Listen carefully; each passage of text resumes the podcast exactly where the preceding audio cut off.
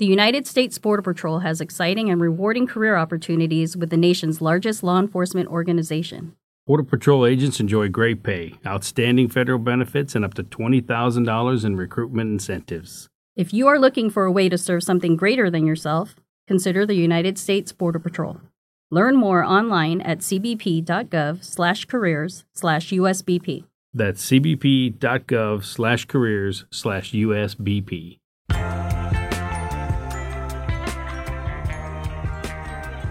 Welcome in. This is Religionless Christianity, and um, we're not going to have our regular Saturday show today. No news, no Bible topic necessarily. We're just going to be interviewing our wonderful pastor, Bill Cain, as we mentioned to you guys last weekend. So um, we're not going to belabor this open too much. We're going to just get right into the interview. So, Pastor Cain, thank you for being here. Well, thank you for having me. We've been wanting to do this for a little while now, um, but you know, schedules are always busy, and the kids, and you've got uh, not only the church, but you're uh, you know teaching at the school. So, as we were getting ready to move out of here, we thought it's now or never. You know, we better trying to get you on a Zoom call later on down the road be only harder. so, uh, we do appreciate it, but as uh, me and Nickie discussed, we only really want to ask about five, six questions, whatever pops into her brain after the fact. Um, but we got five kind of main mm-hmm. questions here, um, just to highlight, you know, your life and your ministry, because we've talked about this on our show before. Um, you know, we think godly men who serve the Lord, you know, sometimes you hear about them, the Spurgeons and these sorts, but for every Spurgeon, there's probably 10,000 that you've never heard of and they work just as diligently and their impact is you know just as impactful on those that they minister to. So we think your guys' stories deserve to be told and uh, we know our life has been blessed by your ministry so we hope others will as well. So the first question that we had for you here was pretty simple. How did you come to your faith? Well um, i was a uh, church boy. I grew up going to church, uh, and uh, it was a, uh, I guess you'd say, an evangelical church, although they were guilty of the um, doctrinal error of baptismal regeneration. So you're not saved until you go down in the water. Pretty much, you know, when you go down into the water, that's when you're saved. So, yes. Mm. So, um, I did, you know, um, get baptized when I was 12 on a sincere profession of faith. Uh, I remember wanting to do it not during church. Everybody did it during church, and I was like, "Well, can I do it some other time?" You know, I didn't want like you know in front of everybody, so we did it on a Friday Friday afternoon with just my family and the pastor, and I can't remember a couple of other people, but uh, and and after that, and I don't know how relevant this is, I don't, but uh, I do remember, you know, laying in bed one night and, and saying, Lord, please, you know, forgive me for my sins, because I knew I was supposed to ask that. And I remember feeling like that, you know, there was a, a Fourth of July sparkler that, you know, went, went off at my feet and went through my whole body and mm. came out my head. Oh my gosh! and I said, "Oh, is that how? Is that what happens? That's the spirit when you get your sins forgiven." So you felt that before you were baptized? no, no, that was or after I was baptized. Bapt- okay. Yeah, so I had been baptized, oh. and so yeah, so uh, but despite that, and I, I say, you know, I kind of put that in there, sort of still as a question mark mm. in my mind uh, because afterwards I, I definitely slid away. I was still going to church, uh, but I increasingly became involved in you know sinful activities and smoking pot and things like that. Um, I remember one Sunday in particular because one of the things we did was have communion every Sunday, and I remember. Uh, you know, having the bread and then having the wine, and I and the, the little wine cup caught my lip, and my lip was a little bit dry, and so it spilled on my white shirt. and I looked down, and my mind just went, uh, "Blood of Christ," and I was like. Uh, I don't think I'm going to do this anymore. you know, in other words, I realized that you know my lifestyle wasn't fitting uh, that, and so I had I had enough sense to stop taking communion rather, you know, because they would read the passage uh, eat and drink judgment to himself, you know, Yeah. taking unworthily. And uh, that, you know, of course, may not be the direct context, but I was certainly a candidate for partaking unworthily. So I stopped uh, partaking. Uh, and, um, you know, usually when I when I tell my story, I tell this part too because it's it's just kind of um, weird. But uh, you know, I had gone pretty you know just pretty well away from the Lord, and I I think I was like 16 or something. And one evening, I just had gone to sleep, was fast asleep, and then. I, the next thing I knew, I was bolt upright in my bed, sitting, sitting, you know, straight up, just like snap, you know, and and and was wide awake and then this voice in my head was said kind of with a big canyon reverb i don't believe in god. And, you know this with this reverb and you know my eyes are wide open here and i was scared to death. You know where'd that come from? You know? And uh, it took I, it felt like it took an hour to lay back down you know to little by little i was like well what's going to happen next? You know? So you know where did that come from? But uh, you know i think that that was either just my repressed conscience you know just saying hey i'm going to you know say something here Yeah. maybe I really was saved, and that was God saying, uh, "Yeah, you're way off track here." You know, I don't know, uh, but uh, I had a, I was in a progressive jazz rock band, and my best friend in high school, Alan Burrow, uh, when we were seniors, uh, we actually got in in trouble with with uh, marijuana, and it was just the grace of God that we didn't have a police record uh, and just got you know got caught with it, and it was really my little brother that kept us from getting in bigger trouble, but because he didn't you know he didn't uh, participate, but uh, that sort of got his attention. He started hanging out with uh, you know a girl uh, in the band. He was in the regular school band and and started going to Bible studies with her in church. He became a Christian the drummer in the band became a Christian, my best friend. Well, I mean, he for sure loved me. We we loved each other, and so he just naturally, you know, started coming by and witnessing to me, and you know, uh, that's pretty much what he did from then on. It was very funny because he was not a church uh, boy. So he's witnessing to me, and I know the Bible, you know, twice or three times as good as he does. So you know he's he's witnessing to me, and I'm correcting him. If you would have said this, I would have believed you. Except, except not that. It was Yeah. just more like you know I was. Uh, I, Yeah, he he was very patient, you know, and and uh, yeah, That's a good encouragement for people who want to share the Bible. And oftentimes it's the fear of, well, I don't, what if they ask me something I don't know? Or hmm. what if I say something a bit wrong and they mm-hmm. catch me on it? Hmm. And that, I think, prevents a lot of people from wanting to share the gospel. But that's a good testimony that it doesn't matter. If you Yeah. love the Lord, go and talk about him. And Yes. even if you get corrected, I guess count that as a blessing. Yeah. You learn something yourself and Never- press hmm. on. yeah, never That is good. yeah never slowed Yeah. him down. You know, he he he knew that I had grown up in church and everything, and so yeah. So did he think he was like sharing something that you didn't already know? Or No, he, was like, he, he knew I knew it. He realized after he became saved that, you know, because we had gone off into kind of Hindu, Buddhist, you know, kind of stuff, uh, and actually gone to the, you know, these meetings of Maharishi Ji, I think was his name, this young boy, Messiah figure. Um, you know, we d- did kind of things just for kicks in a way, but we were serious as well. And he realized afterwards that he had really taken that stuff seriously, but that I still had, uh, as he put it, I think correctly, sort of a Trinitarian foundation in my life. And so I, I saw all that Eastern stuff from a biblical foundation, kind of automatically comparing it. I, mean, I still was into it. Um, and, you know, definitely, like I said, if I had to say, I'd say that I wasn't a Christian. So he he witnessed to me, and like I said, you know, it was I, I would I thought it was humorous.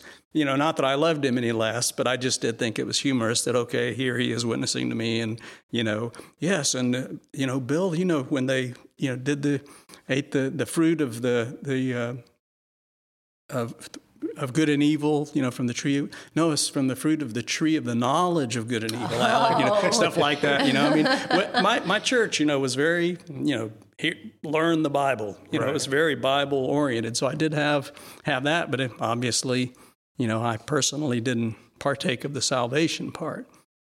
Uh, and I and and I, I really think it that the uh, the wrong teaching, the baptismal regeneration, really was a uh, a problem, was an obstacle. But anyway, one night he comes over, and we're like, uh, he comes over and okay, we're going to go down. My we were lucky enough to live live on the water right then. Had this hundred twenty five dollar a month house that was on the water. Yeah. Those days are gone. yeah, those days are gone. And so we're going to go down to the dock. And so uh, we, as we start out, of course, I know what we're going to talk about. And so as we're on our way down there, again, this thought just comes into my mind, you know, in my own voice. You know, I know the Bible better than Alan, but Alan really knows the Bible better than me because he knows Jesus. Mm. And I and then that kind of was like I was kind of asking myself, where did that come from? And mm. you know, it was perfectly obvious to me, you know, and it's just like my mind was just admitting it for me.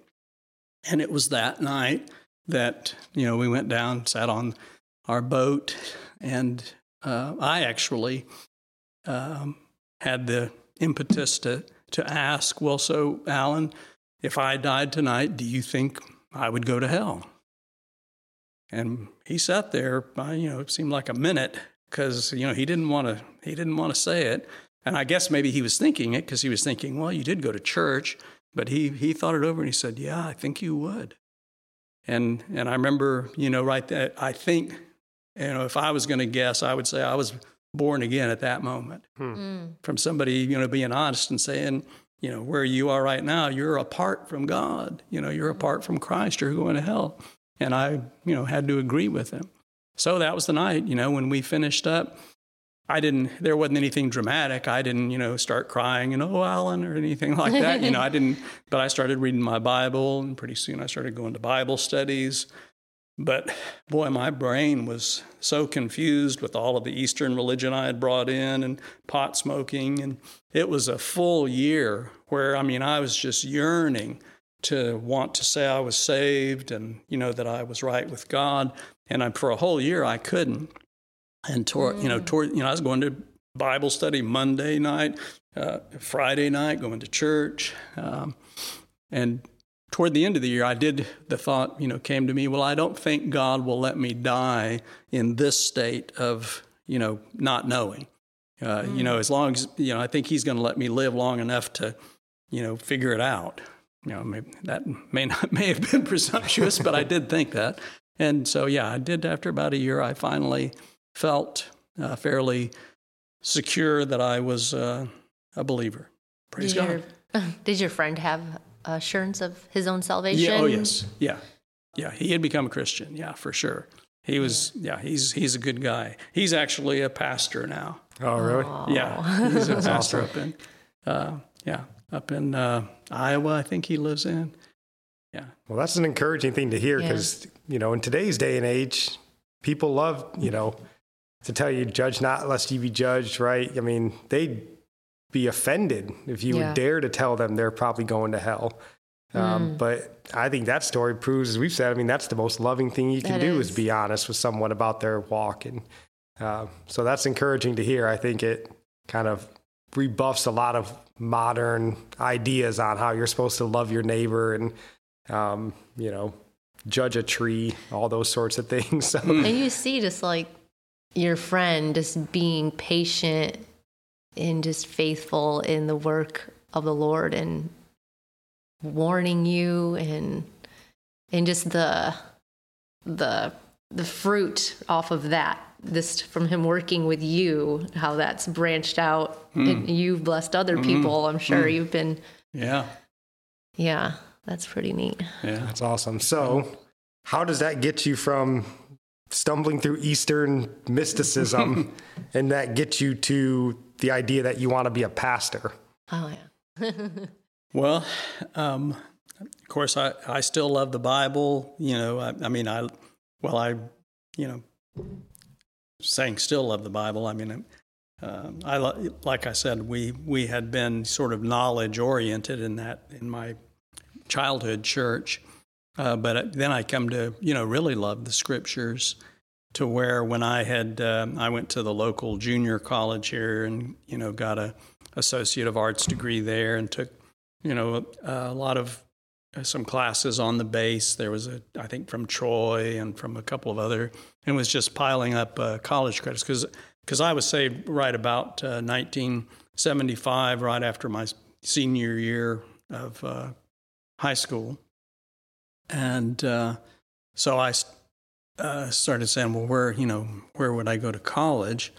And I heard a uh, pastor at McIlwain Presbyterian in Pensacola preaching uh, named uh, Hendrik Krabbendam, and found out, you know, he was a college professor, and, and I just was really impressed with his uh, preaching and his spirit. And I said, boy, where does he teach? I sure would like to go to college there.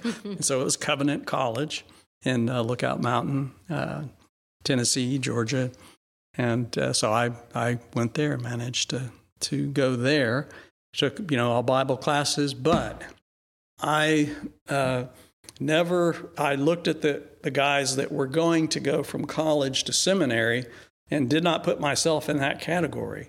I had gone to college because where I went to to a church, Forest Lake Bible Church, almost everybody in the church was involved in Rocky Bayou Christian School, and so I was, you know, uh, student teaching over there, taking teaching classes, and if anything, leaning towards, you know, te- a teaching degree took teaching classes, and uh, so and got a, a, a, grant based on being a, a teacher, a Christian school teacher.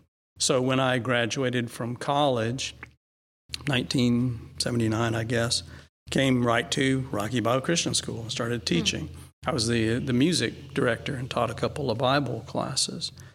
Um, and I wasn't looking to be a preacher, but I would I would um, you know, teach Wednesday night, you know, when the opportunity arose. Uh, and then uh, this church, which at the time was the First Methodist Church of Valparaiso, the pastor's son came on a Wednesday night to uh, Forest Lake, which I can't remember, you know, exactly why. He, he knew somebody, and they didn't have a Wednesday night service here, I guess. And I happened to be teaching that Wednesday night. So when uh, they they needed a fill-in pastor, the the boy suggested me. So one of the elders there, uh, Bob Greet, preached in the morning here, and I preached in the evening. So that then these people heard me. So then, in a year or so, I guess it was when the, that pastor had had gone, they started calling on me to be an interim, you know, fill the pulpit till they could find a pastor. And that just worked its way into, uh, why don't you just stay on? You know? Hmm. Yeah. And, uh, you know, I, I, by that time I was thinking, you know, I really do love doing this. You know, I love preaching, God, studying and preaching God's word and trying to meet people's needs, you know, with the one thing that can meet those needs is God's word and his spirit through his word. And so um, I said, when they invited me, I said, give me two months and then see if you still want me. And so I pulled everything out that might offend, you know, that I, that I thought of would offend them the doctrine of election, election and predestination, doctrine of creation versus evolution. And sure enough, people left, you know, but not, uh, not enough. You know, the people that left the core group that was here was like, well, all he did was, you know, tell us the Bible. Mm-hmm. You, know, you disagree with what he said from the Bible. And so, you know, we did lose a couple, but the, the core group was like, yeah, we, we think you're just telling us the Bible here. And they were, met, they were Methodists, uh, but they were mainly just, you know, give us the word. So, uh, so I, that's when, when they asked me, of course, I asked my elders at Forest Lake Bible Church, I said, well, they're calling me over there. And, and poor old uh, Pastor Thomas, y'all, y'all met Pastor Thomas at my um, hand laying ceremony. Um, and he, he wanted me to stay there. He wanted them to hire me as a something worship leader, assistant pastor. Because yeah. I mean, I had become kind of like a son to him. He had four daughters, and so I was kind of like his uh, his son. And uh, but the rest of them were like, ah, send him off. Hey, we we need a missionary over there in Valparaiso, sort yeah. of like that. And uh, so a year after that, they came and, and ordained me with that laying on of hands the minute because the Methodist organization wouldn't because I they figured you know in asking me they figured oh you're not really a Methodist and I said yeah I kind of didn't think so so the uh, and so of course over the course of years uh, uh, we adopted a statement of faith that was kind of very you know opposite of some of the tenets of Methodism like especially Methodism, very Arminian, and we had become fairly Calvinistic. Uh, so, but anyway, that's uh, somewhere in there. I guess was the answer to the question. Of, you know, I didn't didn't set out to want to be a pastor, but sort of you know grew into it. I Were guess. you already a pastor when you met Carol? No, uh, Carol uh, Carol's family um, moved into the neighborhood. She was 12 years old and I was 14 or 15 and she moved down the street and I kind of liked her right off the bat. and uh, again, that would have been when neither one of us were Christians. So I became a Christian first and then I started getting her, you know, to come to Bible studies and then church. And so, you know, over the course of of uh, a year or two, yeah, got you know close and and uh, said. This was after your friend asked you if. Yes, yeah. This was after that. Okay. Yeah. I mean, well, like I said, you know, I, I had known him since I was 15 or, you know, about okay. the same amount of time. It, so he's from, you know, from high school, from like 10th grade or 11th grade or something like that. But I didn't become a Christian until after high school. But, but Carol had been in my neighborhood all that time. So really, everybody and all the kids in the neighborhood started coming to Bible studies. Wow! and only about half of them, you know, kept kept it up. But she was one that uh, kept it up, and so yeah, that's where I met met her. that's awesome.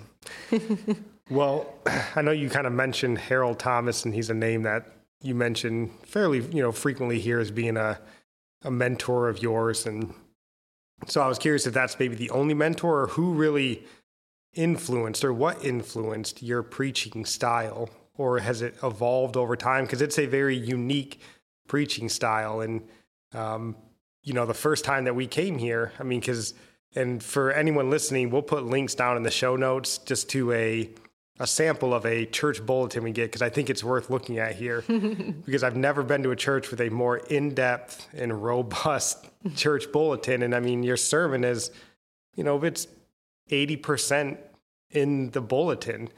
And when we first came here, we are like, okay, that's a whole lot to read. and I remember the first couple services, I was like, ah, I don't even want to look at it. I just want to pay attention to what he's saying. And then, you know, over the time, we just really began to enjoy it. And as the time progressed, I was like, man, we're getting a, a commentary every time we go to church on Sunday. Like, and I wasn't smart enough then to just stick them all, you know, save them in an email or whatever, and uh, so that I can, when I go to preach, reference to Bill Cain commentaries. Yeah. um, but is that something you've always done? I know you're a teacher, and that's kind of maybe where some of that comes in. But did somebody influence that, or is that just something you decided on? Uh, Harold was Harold Thomas was um, uh, systematic expository. So, you know, expository, you know, just give start with a Bible text, systematic, go through Bible books. Um, Hendrik Krabbendam was very expository. Um, the one that, you know, the preacher that was also a teacher at Covenant. Uh, Ike Reeder uh, was my my pastor there at Covenant, because I was Baptistic and the school was Presbyterian and Krabbendam was Presbyterian, so I went to a Baptistic school. And Ike Reeder was the preacher, very expository. He tended to be more, you know, take episodes, you know, like I remember I remember the the best series he did was on Cain and Abel. Boy, that was just a blockbuster. But all it was was just start at Genesis 4 and just work verse by verse, word, word by word. So I had three very good examples. And then my own preaching, I think, took um, a notable step because I never had, you know, I didn't go to, sim- I went to Bible college, so I had a lot of knowledge, but I never had any like preaching or speech instruction, although I had taken speech in, in high school, but I really shied away from trying to be dramatic when I was speaking because I was like, well, I don't want the people to believe it because I'm being dramatic, or right. you know, I want them to believe it because it because they mm. believe the Bible. But um, uh, D. Martyn Lloyd Jones, his book "Preaching and Preachers," I think is the name, and I would I kind of I think use the phrase as he was sort of like a prophet uh, to me as a as a preacher. You know, he kind of fulfilled a a role like you know school of prophets where just what he what he said just really came alive and was authoritative to me and how he described preaching. I said boy that's true. And it was a, a lot of stuff that i was missing. Uh, so you know like like preaching with authority you know saying you know you're but also preaching with uh, empathy. And so his his book was very very influential um, yeah, so those those four influences probably would be my main ones for preaching. So I know, and this may just be hearsay, and I think we've asked you about it before, but we heard 35 years through the book of Leviticus, roughly. so I'm curious if that's, I guess, at all true, but also, what's the hardest book you've preached through? Is it Leviticus or uh, something different? Hmm. I, I mean, I would have to say Zechariah was very challenging. Um, yeah, but it might have been because I, of how much I bit off every time. But yeah, before Zechariah, Leviticus definitely was hard. But I, I had a, at the time, local theologian, uh, James Jordan, who actually, I mean, I remember going right here in Valparaiso. He actually had a storefront that had all of his uh, books, and they were, I don't know if any of them were in book form. They were just all like in paper form, and all of hmm. these looked like a mail room, you know, with all, and then he'd pull one out and get the big, you know, stapler and chunk, chunk, and says, Here, here's what I've got on Leviticus, you know. And, and his Leviticus was like a doctoral uh, dissertation. Um, but I, I thought his his handling of Leviticus 11, because I mean, that's, well, I mean, yeah, that's where Leviticus gets especially difficult. Uh, but also, it was very, very, um, it's very helpful to look at it. I think uh, rightly, it sort of pulls Leviticus out of the dry and boring category into the oh, you know, this is telling the gospel. Mm-hmm. this book is telling the gospel, maybe more than other books, and so maybe that's why it's a little harder to to understand. Okay. Mm. Yeah. Well, we've certainly enjoyed Zechariah. I know we've talked many a times where we're like, I mean, thank heavens we're here because I mean those visions and dreams that he has, you're like, yeah. All right, I, sure. I'm sure they mean something, you know, and I'm someday I'll figure it out. So it's been a blessing for us to be here um, during the Zechariah, and I think you just finished it, you know, mm-hmm. while we were here, which is a blessing. But yeah. you also did something very unique that I've never had a pastor do in my entire life. Um, and that was basically tell us that you learned something new or were corrected on something new through your own study. Um, and that happened just recently um, through your sort of study on Hebrews, um, going through the foundational elements of the Christian faith. And you kind of had a, a new look at the laying on of hands. And I've never had a pastor stand up in a pulpit and go, well, I was wrong all this time before, and uh, I've learned something new. Let me share it with you. I thought that was really refreshing. Yeah. So, yep. praise God. Yep. I mean, but I guess all along, maybe it's just simple oversight because it was in the the Philadelphia all this time. All this time. That's all right.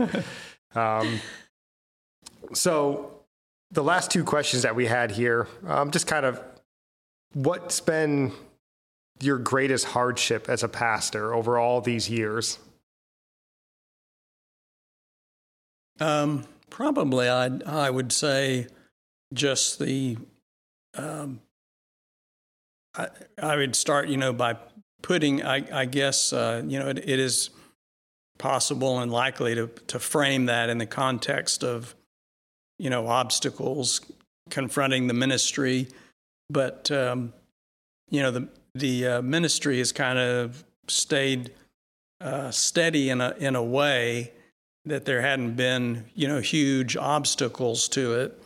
Um, so, I mean, in in uh, thinking of the question, I think maybe I would identify a difficulty in terms of, you know, of a personal um, challenge, and my my challenge, I think, uh, has been uh, envy uh, where you know I'm saying you know he you know here I've got a you know relatively small church. You know some might say microscopic.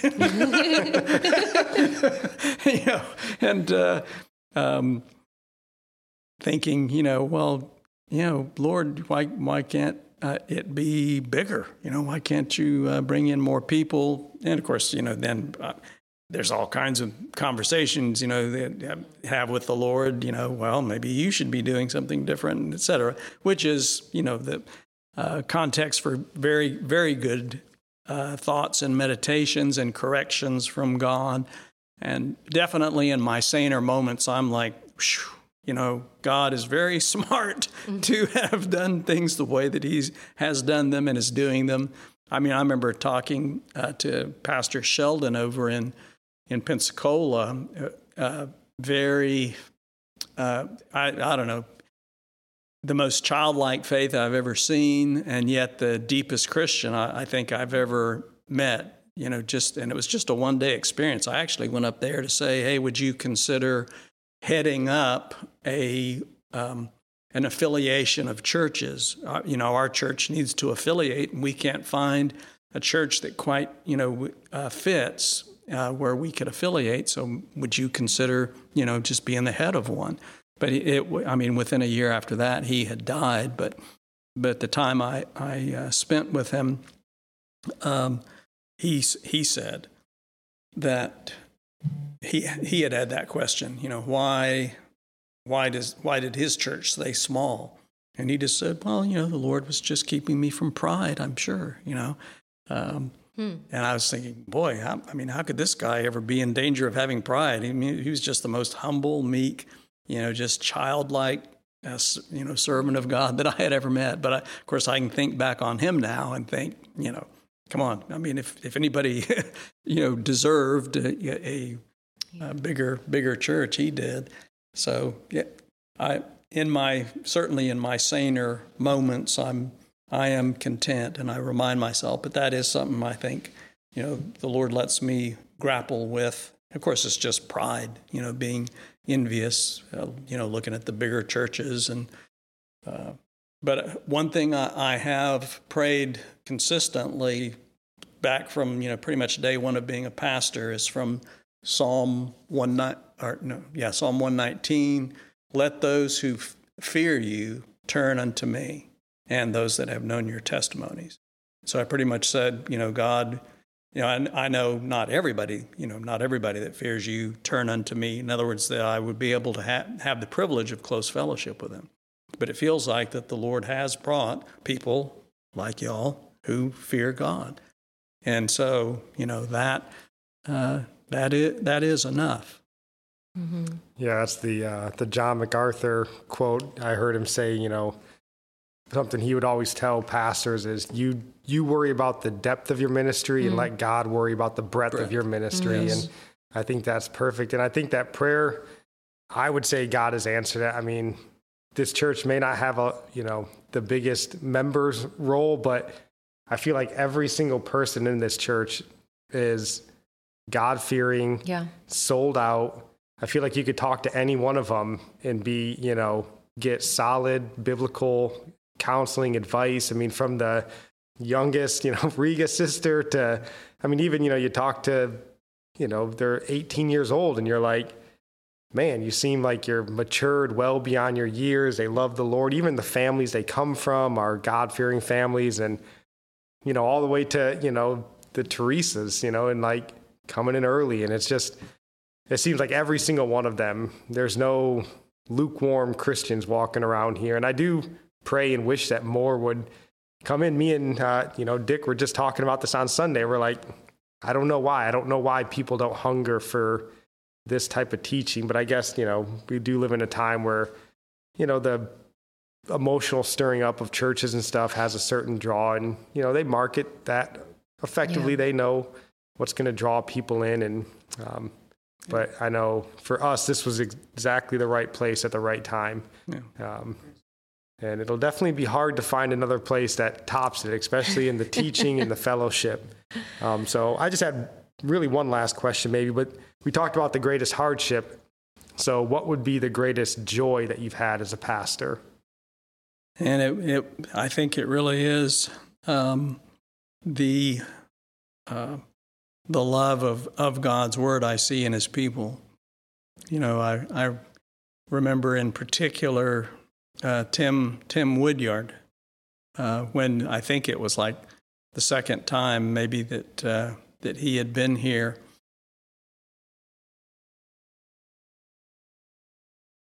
He he was talking to me and he, he got tears in his eyes and he said I, I can't can't believe your commitment to the word.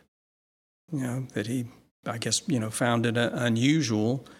And i mean boy that you, you know you know talk you get getting enough encouragement to go for a year you know I, I can remember that any time. you know just the, the look in his eyes and the you know, the quaver in his voice you know, I can't believe your commitment to the word. You know, I said, well, of course, he said that because he loves the word.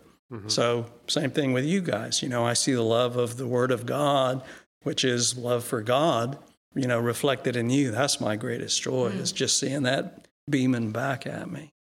Yeah. Mm. I mean, we love, you know, I talked about Scott, you know, I, mm. who's been here for a long time. And, you know, it's, uh, it's been amazing, you know, even just sitting there with him in, in church and, you know, probably could be a pastor of his own somewhere, you know, and although he might run all his members out because he never stops talking about, you know, every service would devolve into the same thing. You'd get to Cain and Abel, and two minutes in, you're on Jesus. You're like, Cain and Abel, right? Um, but again, just everybody here seems so passionate, and um, it's it's definitely yeah.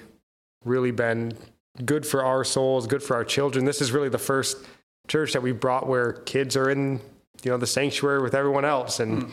They're screaming during prayer time and they're, you know, squealing during the preaching and all that sort of stuff. Yeah, I've been but, meaning to talk to you about your kids doing that. yeah, 15's a bit old to be doing that, Steve. yeah, we'll have to talk to them. Their kids don't do that. Their kids are older. they, they don't do that. no, but uh, do you have any final questions here for him? Um, I just don't have any questions. I was just gonna just agree with you. It's been a blessing for our kids, and I know they do follow along. And I, I was kind of shocked that you know we started coming here that they do they do pay attention. And I like how you have the the kids speak portion in your outline. Um, is that something you thought of, or did the other yeah pastor? It, but you know, a lot of what I do is born of you know necessity uh, you know, I remember uh, when some somebody stopped coming. You know, they were kind of like, well, you know, my my husband isn't quite there. Says, you know, like uh, the the wife was the one who was like, oh, you know, I love it. You know, I love the, but you know, my husband's not quite there on the, you know, uh, mm. study uh, and academic part of it. And you know, I said, ah, you know, I mean, I was, well, you know, what can I do? And so that that was the concrete step I took was adding Kid Speaks to the outlines. And then, of course, found out, you know, within a month or so of doing that that everybody's whispering around, uh, gee, I sure like the kid speaks. I know. That's the number one compliment I get from running on the website. Is they're like, "Thank you so much for putting the kid speaks on there. It's so good to just see them and be able to read along with them." Like, well, you're welcome. Because even your kids speak is more than like some other churches outlines. Like you have several of them in there, you know. Yeah. Those alone could just be a simple outline. Yeah, that's what my, my sister said. You know, that's the first thing she does when she gets the outlines, just go through the kid speaks and said, okay, now I know it's coming, you know. That's good. Yeah. Um, well, as we end, I guess I didn't have this question written down, but as somebody who's in seminary now and has the hope of someday potentially being a pastor, is there any advice or you know um, anything you would offer? Is I guess just advice or something to do to prepare yourself for someone who's looking to getting into the pastoral position potentially someday.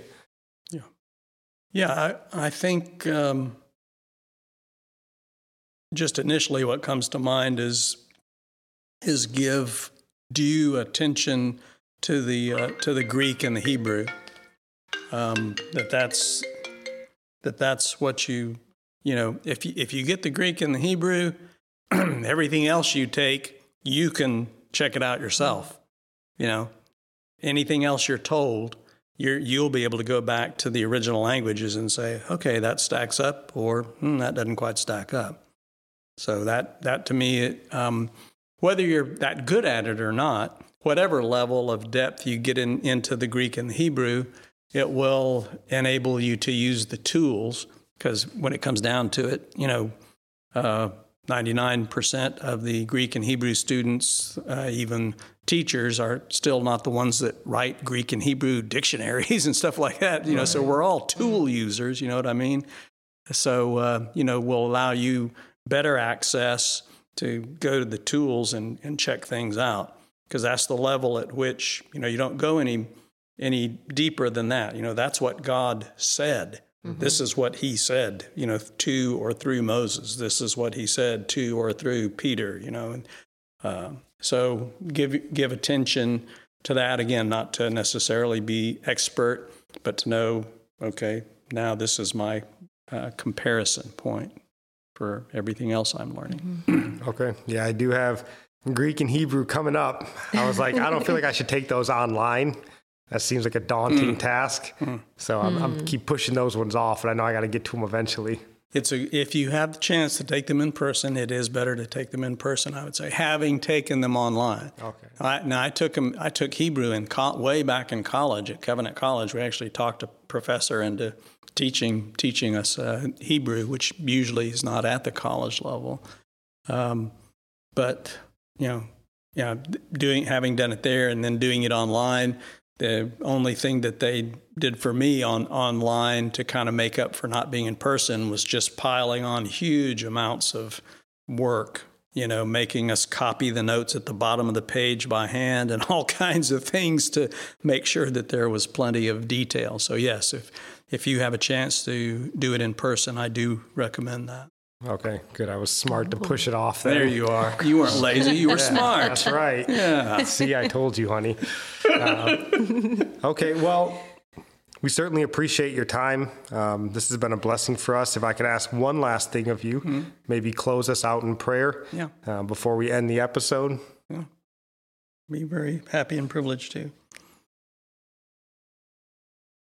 Father, uh, how glad we are to be your people, uh, to be adopted uh, through your Son Jesus into your family and into your kingdom, to learn your ways, to have uh, your Spirit to guide us and within us to say, Abba, Father, and to say, Father, uh, speak to me. Uh, let me hear all that you have to say.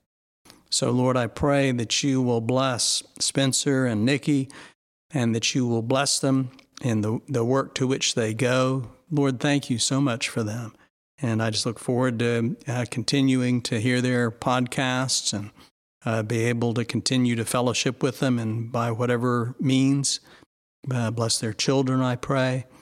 Lord, we, uh, we give you glory. We ask that you would revive your church, that uh, we may speak uh, truth to our nation, that you might grant our nation repentance before it is too late. And these things we ask in Jesus' blessed name. Amen. Amen.